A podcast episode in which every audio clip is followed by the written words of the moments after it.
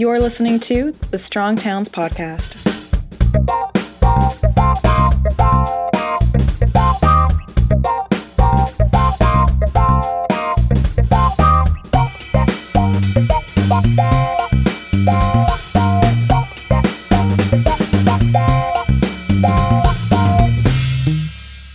Hey, everybody, this is Chuck Marohn. Welcome back to the Strong Towns podcast. The last podcast I released, I made a statement at the beginning about just kind of apologizing to all of you for being less frequent with these. And uh, some of you got back to me and, and were very kind. Uh, one person wrote and said, you know, hey, we get it. Do what you can. Thank you. And don't release bad podcasts. like, we'd rather have fewer and have them be good than have more regular ones and have to sort through the good from the bad. I appreciate that. I kind of feel the same way. Things have changed here a lot at Strong Towns. In fact, today we just hired our 20th person, which, if you've been listening to this podcast since the beginning, that's an insane number, right? I mean, long ago, this organization was me. That's it. Our strategic plan that kind of changed everything. The board that we have now that we brought in and the planning work that that board did and the direction that we embarked on in 2014, 2015. You know, that was the turning point where we brought in a couple more staff. We started to kind of change what we were doing. From that point to here is literally like crazy. Like I in my wildest dreams would not have imagined that we would be here. The interesting thing about where I'm at right now is that I'm doing a lot of, I think, what you just call management, management and, you know, strategic planning, like visioning kind of stuff, right? All of a sudden, Strong Towns is not just me writing a blog, me doing a podcast, and, and other people trying to, you know, distribute that message it is a, a, lot of different writers, a lot of different voices. We have columnists, we have a writing staff, we have a whole team of people who are distributing this message to literally millions of people. It's not just me out giving talks anymore. There's a whole group of people who travel around the country meeting with people, meeting with local conversations, giving, you know, different lectures and workshops and and different things. It's really kind of crazy and it's fun it's wonderful. I love it. But I do miss this, right? I miss this. It is like an intimate conversation. And it forces me, when I sit down and do this, to think through things in a way that, you know, not doing it doesn't provide. It's like a muscle that gets stretched. And when I'm not doing these podcasts, I'm not stretching that muscle. And I can tell. Those of you that exercise, and I'm not going to claim, I mean, eh, let's say I do a little bit my wife is the exercise person. She'll say, you know, if she goes like two or three days and hasn't gone for a run or gone to the the Y and and done, um, you know, one of the morning programs or what have you, she will she will start to get a little crazy. Let's be nice. Um, she'll start to get a little pen, like I need to go do this. Like I feel this. Like I need to go, and I feel that way about writing. I feel that way about podcasting. I feel that way about communicating in this way. When I don't do it for a while, there just gets like too many things backed up in the brain that need to get out. And so I've been pondering a little bit in my brain what this podcast looks like in the future. I mean, up to this point, and let's be honest with each other here, this podcast has been me, right? It's been like what I'm interested in. We have people who pitch podcast ideas all the time, and I rarely do them even internally here, we'll have people say, "Oh, Chuck, this person would be great on a podcast," and if it doesn't like capture me or motivate me or or interest me, I'm just like, uh, you know, okay, great, go do that yourself, you know. So the guests that we have on tend to be guests that I, for one reason or another, find very interesting. Either I find their book interesting or their work interesting. It is rarely, rarely a person that we've had on you know, because I was asked or because we think it would be a, a good thing to do. When I do monologue podcasts, it's generally because I have something in my brain that I want to get out. I have something in my brain that I want to kind of talk through and share. When I'm out doing public lectures and speaking events, my favorite part, quite frankly, is the Q and A. Like for me, presenting is kind of you know, whatever. I, have I've described it as theater. Like I've done so many presentations. It's fun when I get to do new things, right? Like new ideas. Um, I enjoy when people invite me to come speak and say, "Hey, we'd like you to talk about this topic that is a little bit different than what you've talked about before." I, I like doing that, but I love, love, love Q and A. I especially love smart Q and A, right? Like where people really push me. I, I did a Q and A a couple weeks ago in Orlando with a group of young professionals, and you know they asked different questions, and it was so much fun. It was just it was fast. It was uh, intellectual. It was interesting. It was interactive. It was a it was a really good time. I like this podcast to be that too, and at its best, that that's what it is.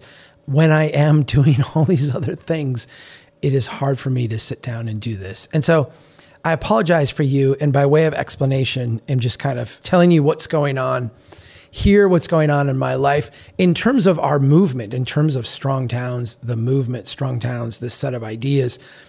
My gosh, things are on like uh, power drive, right? Like to the moon. So we are succeeding. And if we are succeeding means I have a little less peace in coming here and, and chatting with you. I have a little less time to explore ideas with people. You know, I'm 50. I'll get to a point in my life where I have plenty of time to do those things. I'm doing what I'm kind of being called to do right now. I don't want to say that this is a back burner thing, but in reality, like it has become a little bit of a back burner thing. I'm trying not to do it that way, but we'll see. I want to talk to you tonight a little bit about, I say tonight, I have no clue when you're listening to this. I am here at the office at, oh, it is, let me look up at the clock, 11:45 p.m. I'm a late night person, but I, I just came in tonight because I uh, wanted to do this before I checked out for the evening. And I'm drinking a Mountain Dew. Hang on. It's a Diet Mountain Dew, which I found out has aspartame. I'm sure that I knew that somewhere in my head, but you know, it's been in the news lately. Every time I talk about drinking Diet Mountain Dew, I get this litany of, of people who are not so generous to me saying, Chuck, how dare you? Look, friends, I don't have many vices. That's the one right? Okay.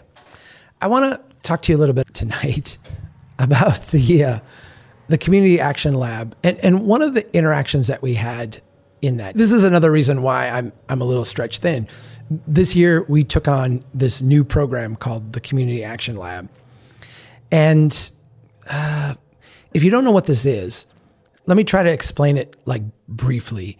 We have had a lot of people contact us over the years and say, come here and, you know, wave your magic wand and speak an incantation and change the entire direction of my community. And it's like, it, it doesn't work that way, right? Like it, it, it doesn't work that way.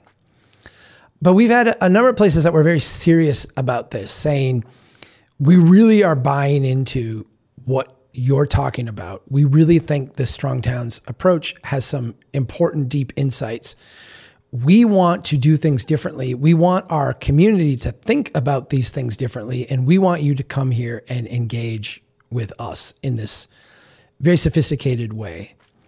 And so we, after being prodded by a number of places, launched this program last year called the Community Action Lab. We invited cities to apply, places to apply. We ultimately wound up working with four of them uh, Lake County, Florida, which is a county just west of uh, Orlando. Norman, Oklahoma, which is a college town just outside of Oklahoma City. Medicine Hat, Alberta, uh, which is a, a city kind of in the middle. It, it's north of Montana. It's in the middle of like the the plains of of Canada. Gosh, I like that place. I like all of them for different reasons, but um, Medicine Hat is kind of got me motivated in a lot of ways. Beautiful people. And then Chisholm, Minnesota, a small town a couple hours north of where I live. These four places we have been working with throughout this year. And by working with them, I mean we've gone there and done events on the ground, like multi day, intense, multiple meetings, public events, public engagements, multiple people from our staff, our team there doing different things we have been spending money every month doing online marketing and, and engagement, um, sharing social media posts and, and other things with people to get them introduced to strong towns in, in a broad sense, inviting them into this deeper conversation.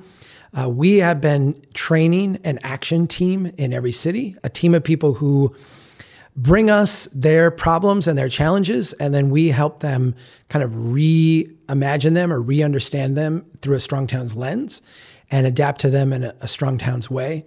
And in that process of doing that, we've created uh, what, in a sense, is a curriculum for the public to apply Strong Towns principles to their community. You, you, can find all this if you're interested on our Strong Towns Academy site, academy.strongtowns.org. There's a little place to click on Community Action Lab. So, in one of these events, I wind up, you know, as part of our team going to these places and interacting with local officials, with staff, with members of the public in sessions really big and sessions very small and intimate and having a lot of like ongoing dialogue. And most of this, almost all of it is amazing. It's really really good. It's exciting. It's fun. It is really powerful to watch the light bulb come on with people and then have them come back the next day having kind of thought through things. It, it, it's great to get there and have people been immersed in this in a few months, and then they have like the, the like Chuck. I've been thinking about this, and I have this question that I can't get through. The this is so like fulfilling, fulfilling, right? It's really great work. By the way, just as a side tangent, in terms of the larger movement, the larger Strong Towns movement, this program originally felt like a distraction. Like we were not going to do this. I, I, resisted doing this for a couple years. Like there's no way we're not going to do this program. Like this is this is a distraction from what we do well. Uh, what we realized is that people need examples, and so one of the things that we are designing along with this program is, in a sense, telling the story of these places as they kind of emerge from this what we've called full contact, a full contact sport kind of interaction. And so I'm looking forward to sharing some of the things that we've learned, some of the, the, the trials that places have gone through, some of the struggles they've had, and, and how they're dealing with some of the issues that have been brought up. If we work with four cities, it, it doesn't do anything, right? I mean, like we could affect four places, but like, who cares? That doesn't scale our whole model is designed to scale. I mean, that's why we start with media, we start with messaging. And so the idea here is that we want to take our content machine that we have created and take the good work that is being done in these places and share out those stories with people so that we can inspire other communities to do similar things. We can give um, models and examples and, and case studies and testimonials and, and places where people struggled and perhaps even connect people to mentors in other places so that the stuff that we do on the ground in a place winds up affecting not just that place but many many many more. That's the that's the plan. This has been a full contact sport. I said that earlier. That's the term we've kind of been using internally. And it's been a full contact sport in a way that I will say I'm not shocked about, but is exercising some muscles that I haven't exercised in a while. I want to say this in a way that is not condescending because I really, I'm watching all of these places work really hard and struggle with uh, some things that other places aren't struggling with and, and doing it in heroic ways. I mean, ways that I find absolutely heroic. We had one planner in one of these communities say in a, in a public meeting in front of a whole bunch of people, I have completely changed what I think my entire job is.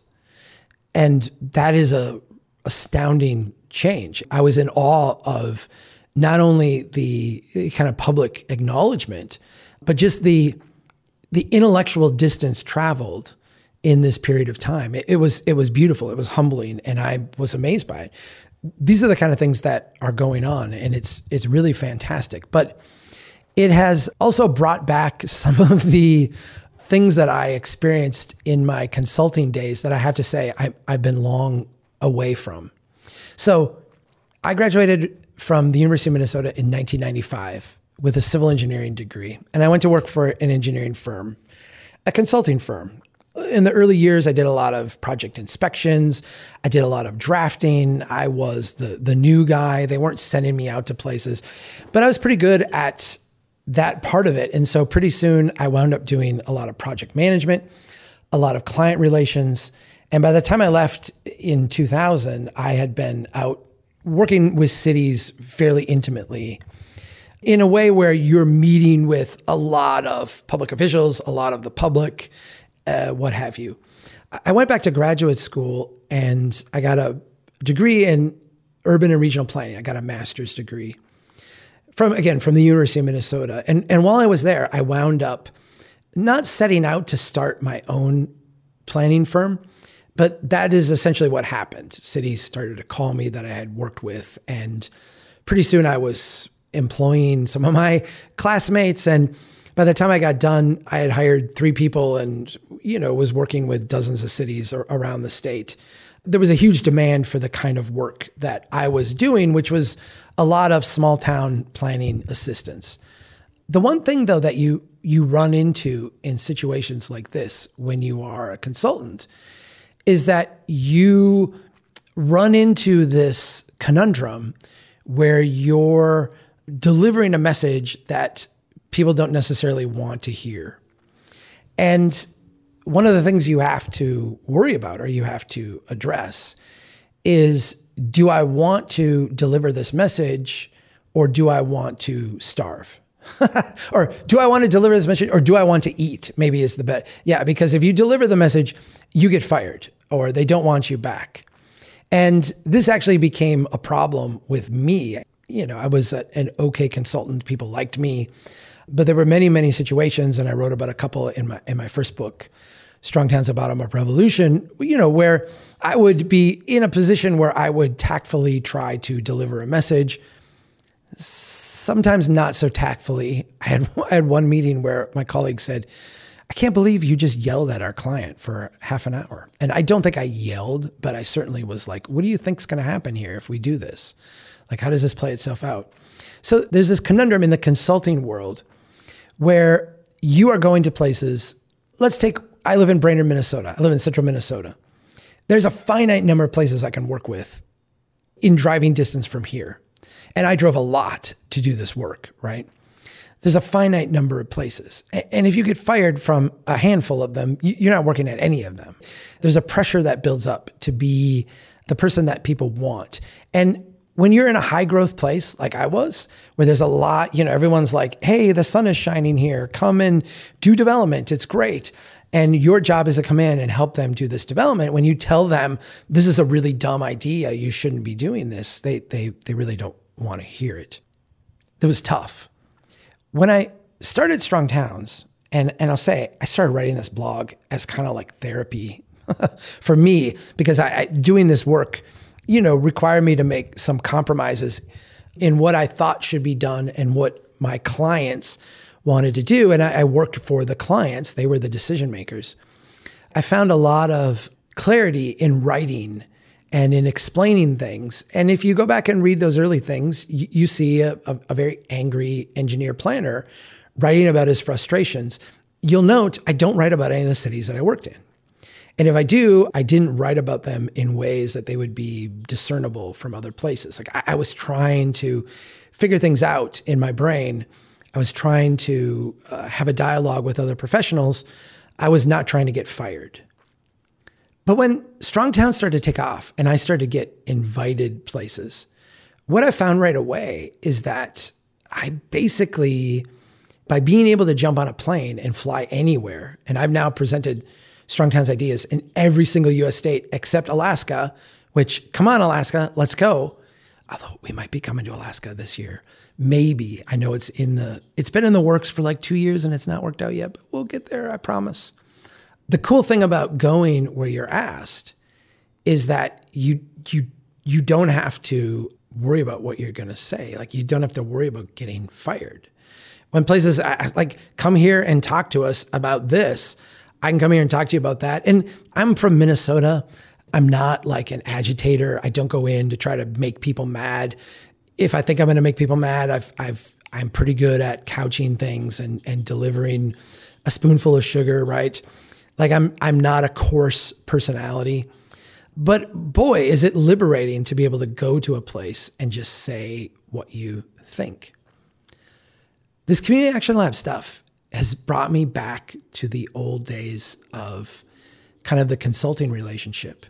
And now that we have a consulting relationship, I mean, we are we have been very very clear like we are not consultants. And you know, all the materials we gave these places when we started is like we are not consultants, we are not consulting with you. In fact, the last round of conversations we've taken to describing our coaching and contrasting that with uh, an intervention. An intervention, you know, someone who has a substance abuse problem and you bring them into a room and you sit them down and you have an intervention where you tell them you have to make a change. You do not want to change but you have to do this. And like we're going to walk you out to the car and put you in rehab and you're going to do this. That's an that's an intervention. That is not what we're doing here. We're doing something called like coaching and and i describe this as like a life coach a life coach you go to and you say i have this problem I want to get better. Help me get through this. Help me figure this out. Walk me through this. Be there to help me. And and I've looked at that as our role. I feel like a life coach can be honest with you, right? Like the life coach does not have to pull punches. They may have to you know, be tactful in the way that they motivate you, but it's not an intervention, right? It's not like you do not want to do this. I'm going to force you to do it. It's like you want to do this. I want you to do this too. I want to help you do this. And sometimes that means, you know, you're going to snack on a cookie when you're trying to lose weight because we're trying to get you to the, the next plateau here of understanding. Like, I get that and I understand that. The part that's been jarring to me is to have people step up and basically say, like, I'm not with the program. I'm not with the program. This feels like an intervention and I don't want an intervention.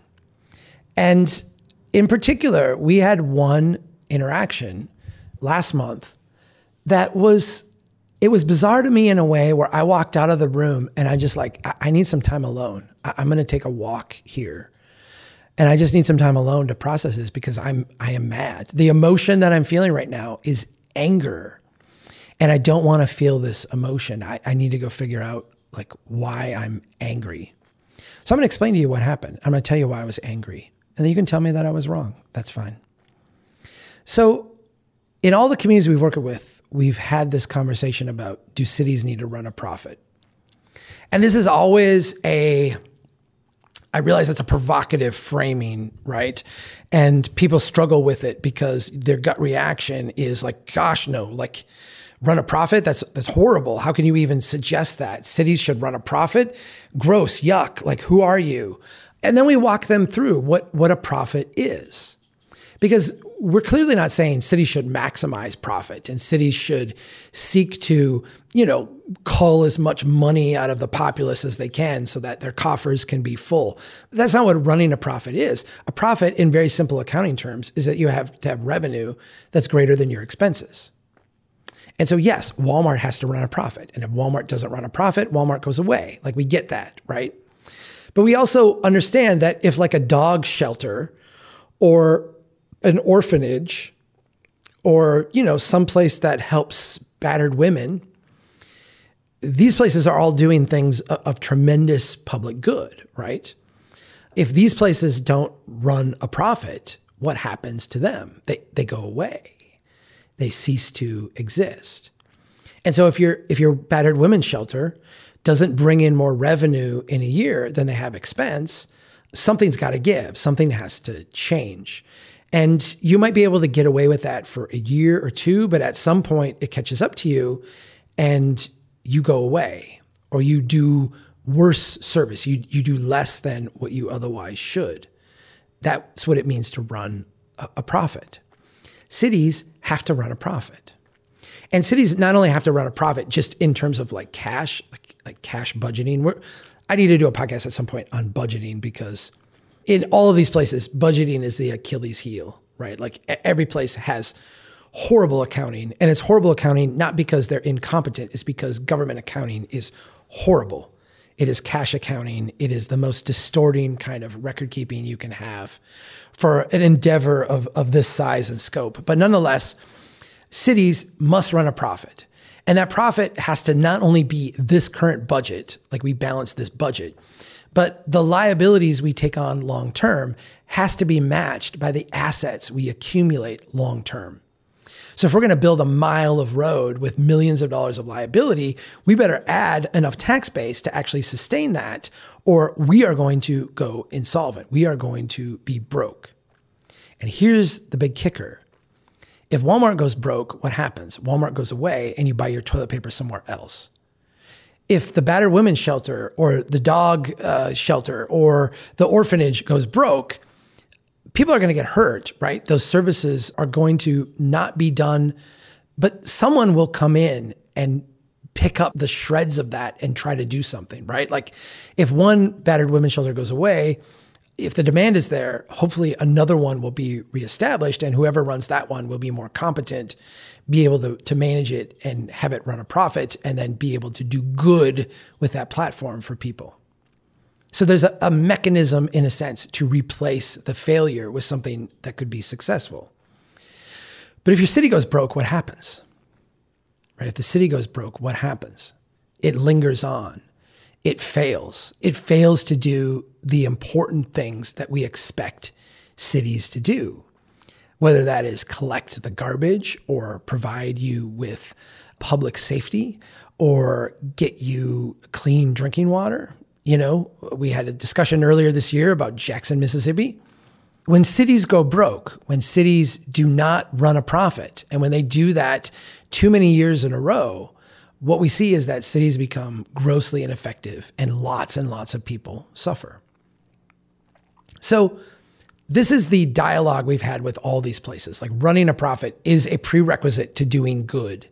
That's one of the uh, kind of tenets of Strong Towns is that you know, fiscal solvency for a municipality is a prerequisite to doing good.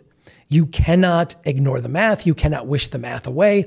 You cannot be fiscally irresponsible and run, you know, do good things over the long term. You could do good things today. You can sacrifice tomorrow to do something you think is good today or in the public good today. But if you don't take care of the long term budget, eventually what is going to happen is a lot of bad things are going to happen to people who don't deserve those bad things to happen to them in any way.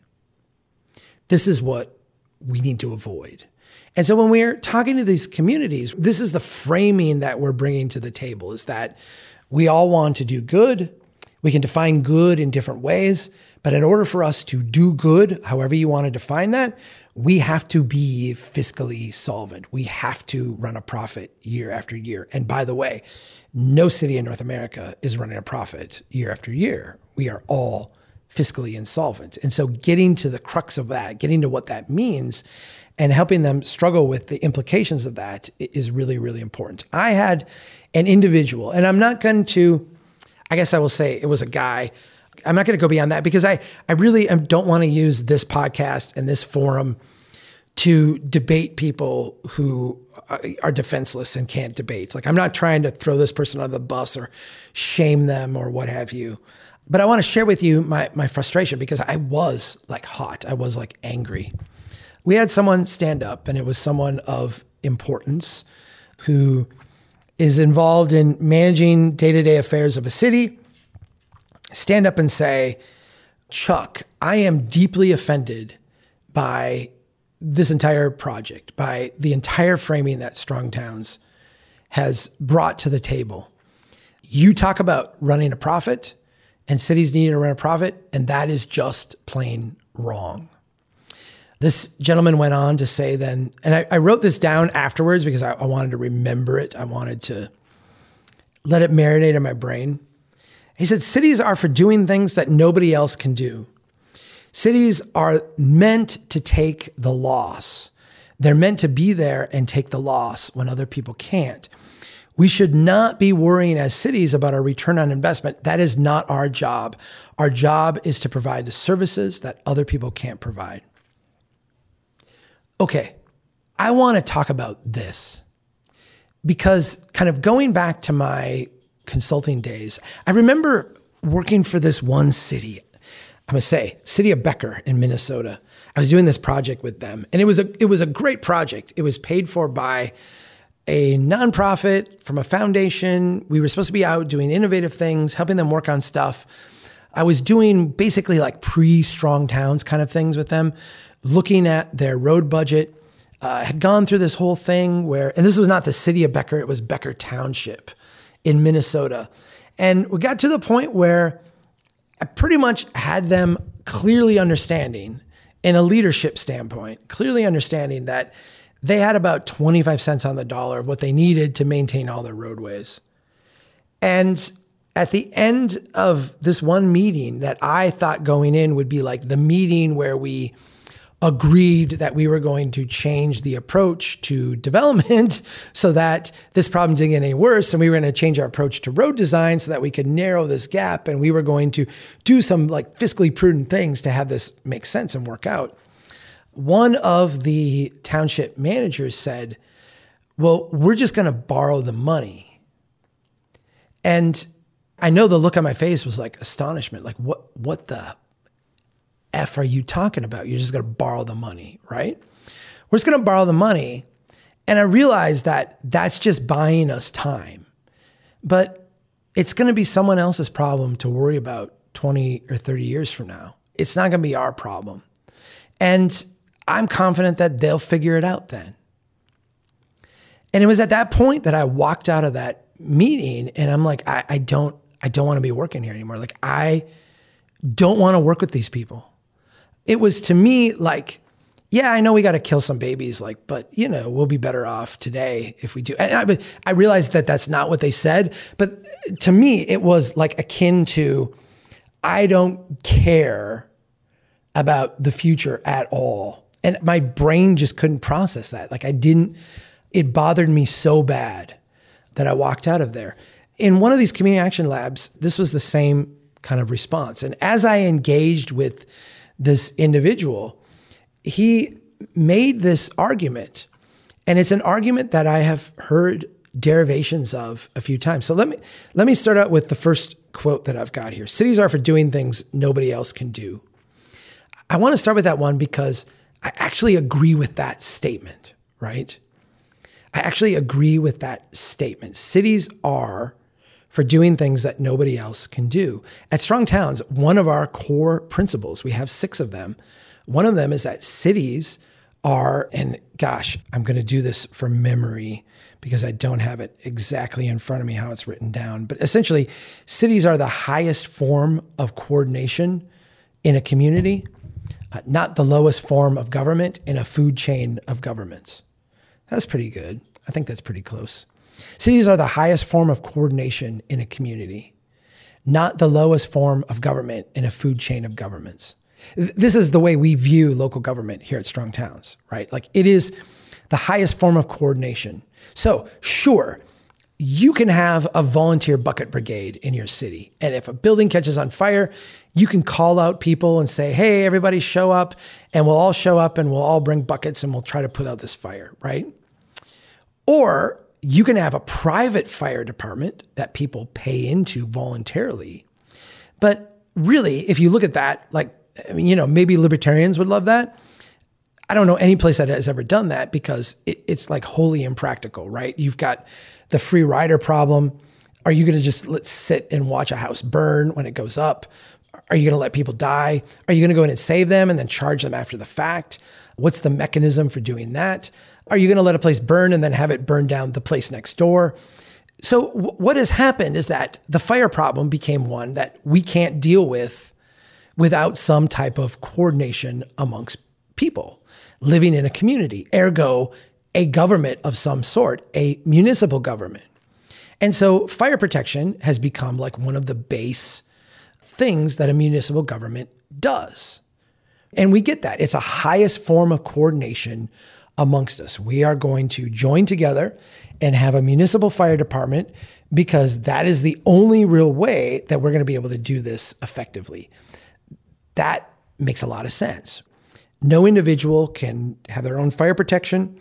And so when when this gentleman says cities are for doing things that nobody else can do, I agree with that. Like I agree. It's the highest level of coordination. But he followed that up with this kind of related observation that just drove me nuts. And I, I got to say, like, I don't even get it. It was so offensive to me, like bizarre to me. He said, cities are meant to take the loss. Now, let's try to put this in a context where it makes sense. And then I'm going to give you the context that it was given in because it's worse than the one that makes sense. So, if we go to the fire department example, cities are not supposed to make a profit on their fire department. You don't run a fire department at city like we are all going to get together, we're coordinate, we're going to create a fire department. And then the way the fire department is going to have revenue is that when there's a fire, they're going to charge people for that. And if they got to go out with jaws of life, they're going to charge people for that. And if they got to go get a cat out of a tree, they're going to charge someone for that. And they're not only going to charge the cost, but they're going to charge extra and make a profit. Like that, that doesn't make any sense. And so, on a pure like rote service standpoint, the city will take a loss on providing fire protection. Fire protection is a net loss for the city. Every time they got to go out and do a fire call, there's no revenue associated with that. They're going to lose money on it. But securing the tax base and having a tax base to fund the fire department is the way that you ensure that you have revenue. And when we look at a fire department, we can all like recognize, you know, here, everybody here listening to this can recognize that if we have a fire truck and we have four square blocks that has a water tower and water pipes in the ground and good water pressure, that we can respond to fires in that four block area in a reasonable way. But if we expand our city to be 36 square miles, and we run pipe all over and our houses are spread all over and we have to have multiple stations um, but we're not collecting any more revenue than we were in those four blocks. Um, we are not going to be able to provide that fire protection for very long. And so there is a certain amount of balancing between the costs of providing this service and the amount of tax base and capacity that the community has. These are things we can measure these are things we can budget. These are things we can look at and recognize. When it comes to fire protection, uh, one of the more insidious things that I see over and over and over is cities saying we'll provide, we'll, we'll sign a contract with like the neighboring place to provide fire service over there. And when they do it, they generally do it at a loss. I watch this happen all the time because it allows you to buy a bigger fire truck or employ a few more people. And these are like bizarre things, right? Like, sure, provide the service, but don't provide it at a loss. Don't like diminish your service or raise taxes on your own taxpayers to fund, you know, bigger toys for the fire department. I don't mean to offend people with that, but like literally, that's, I, I've seen that over and over and over again. So when we say, you know, that government is for doing the things that nobody else can do, and then we join it with they're meant to take the loss they're meant to do things that you can't do at a profit, but they're not meant to do it with an annual loss of revenue. The city has a budget, and the city's budget cannot be at a loss. And so the statement is absurd. Let, let, me give you the context the statement was in, however, because we weren't talking about fire service in this meeting. We were talking about growth and development we were talking about the government going out and building arterial roads and building sewer and water systems and building massive highways and interchanges and bridges and drainage systems so that developers could come in and you know make money off of the next greenfield development. And the idea there was that we need the growth, we need the investment, and government has to be the one to take the loss on these kind of communal things so that the market can come in and do profitably the rest. I was kind of at a loss for words. Like, I, I don't even know how you run a city with that mindset. It was just bizarre. The third statement I wrote down here is we should not worry about return on investment. That's not our job. I'm going to take a, a drink here before I respond to that because I, again, I'm getting worked up we should not worry about return on investment. That's not our job. Then what is your job? If your job as City Hall is just to mindlessly provide services, everywhere a service is needed, you go out and provide it. Just balance the budget this year. We don't care about next year. We don't care about the year after. We don't care about the decade from now. Those things will take care of themselves. Just go out and do it. Provide that service. That's the humane thing to do. That's the moral thing to do. That's the reasonable thing to do.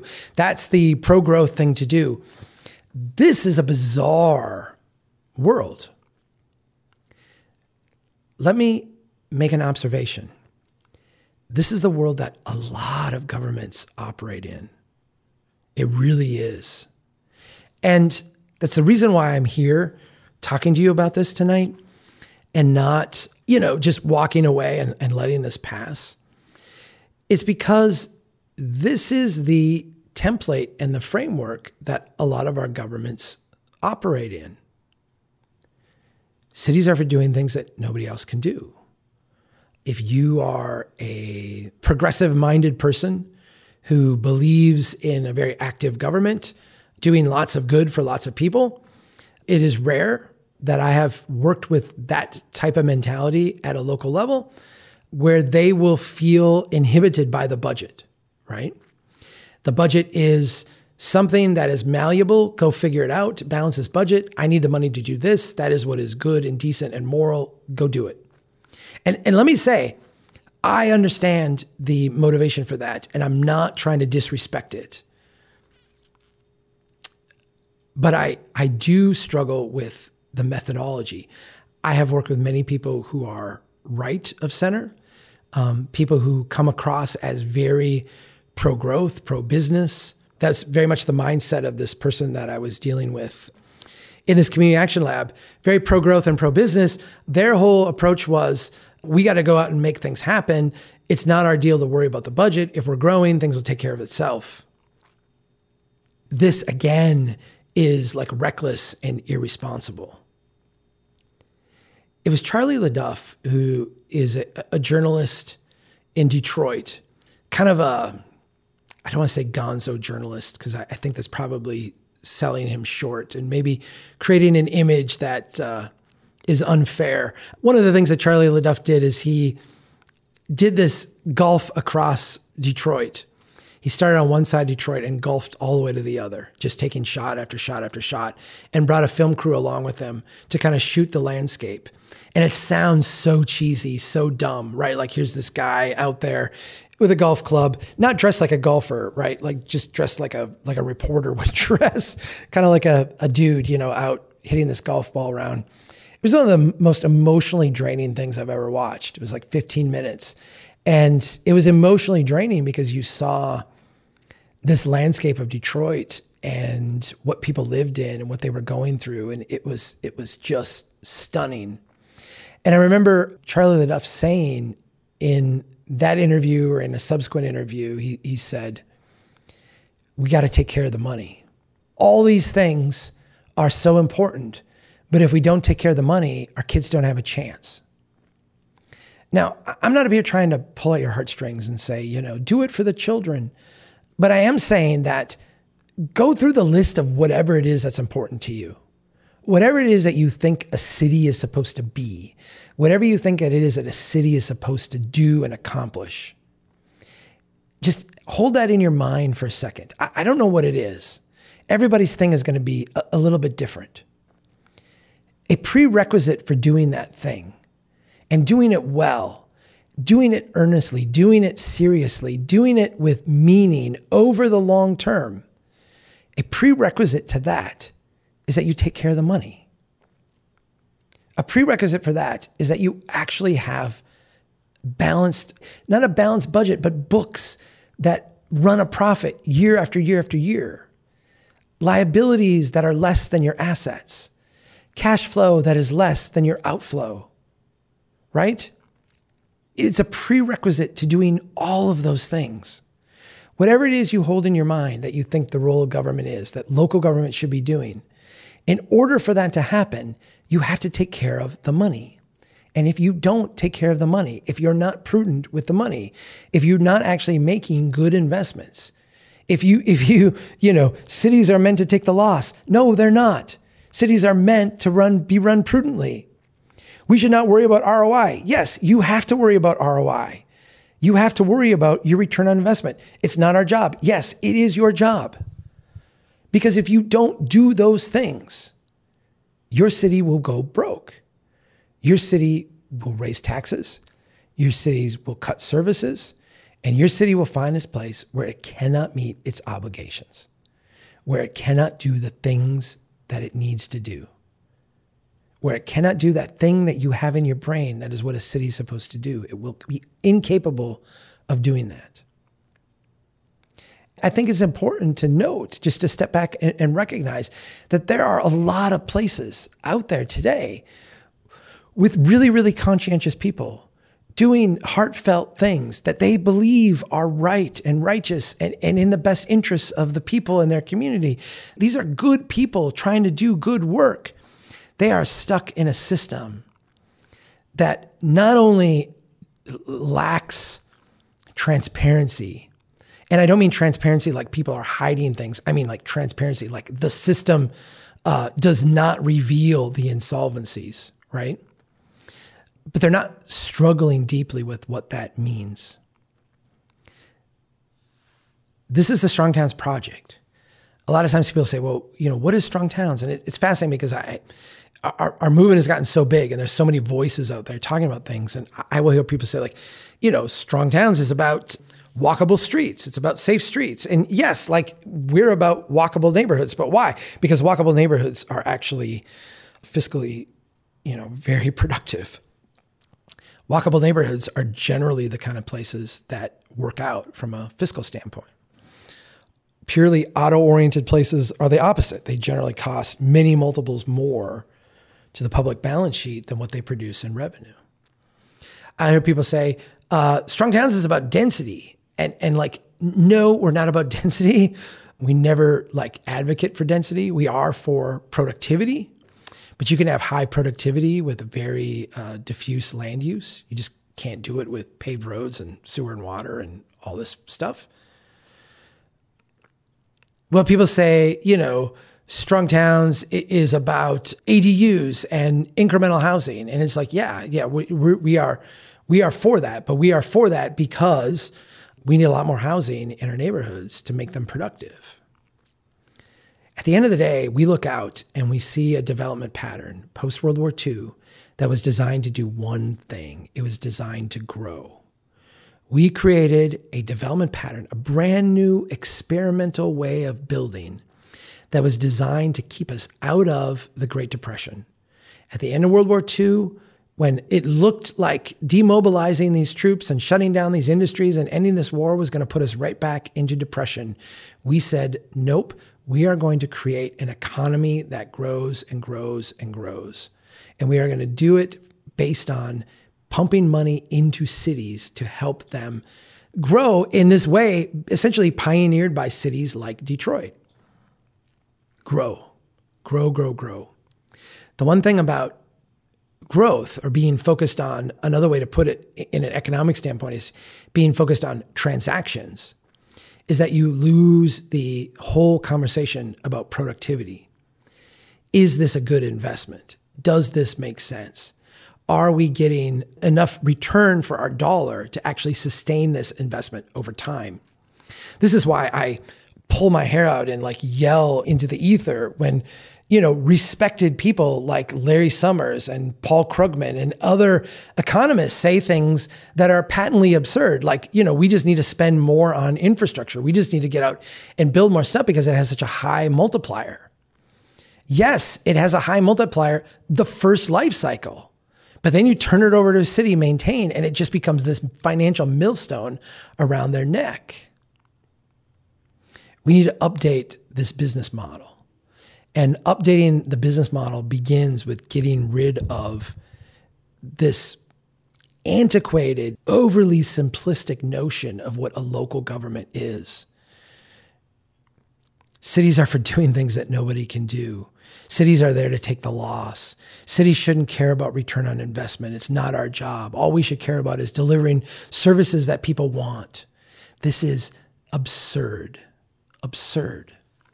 Your job at City Hall is to prudently run your city, to make sure that you are running at a profit, not just today, not just tomorrow, but decades and decades into the future.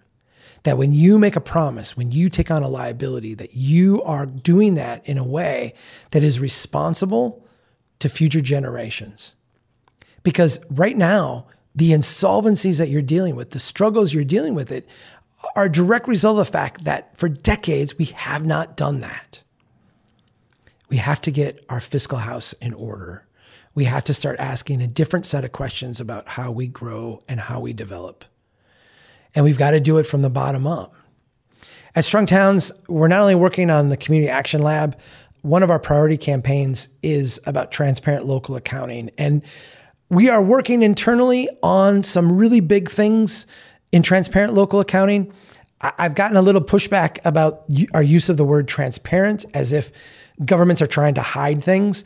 And really, at the end of the day, I don't think governments are trying to hide things as much as they are, uh, you know, captured by a system that just produces confusing accounting, accounting that just inherently lacks transparency. We've got some plans coming to change that and change that at scale. So stay tuned for that. That will be coming. And if you're interested in the Community Action Lab program, strongtowns.org dash cal c-a-l community action lab c-a-l you can go to strongtowns.org slash c-a-l and learn more about the program we are right now at this very moment soliciting applications for 2024 everything you need to know is there on the website including a, a big briefing that i did last month this is going to be really competitive. There's a lot of places that apply for this.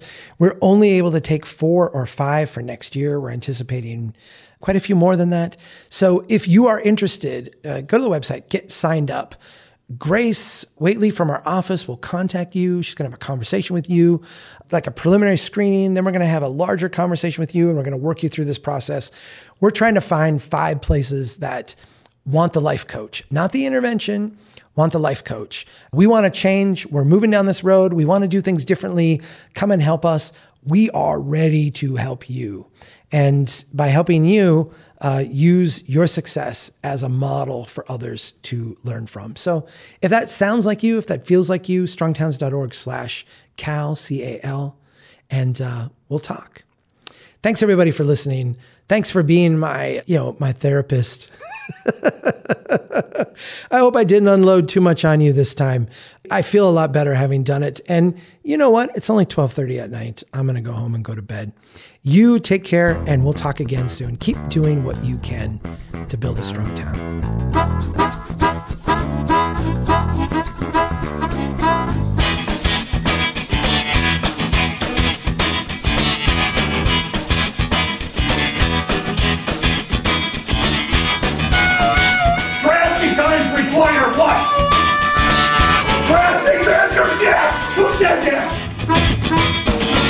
They know that America's one big pothole right now. Bill, Bill, Bill, Bill. That's the story. Chuck Marohn, this has been fascinating. Who made the city?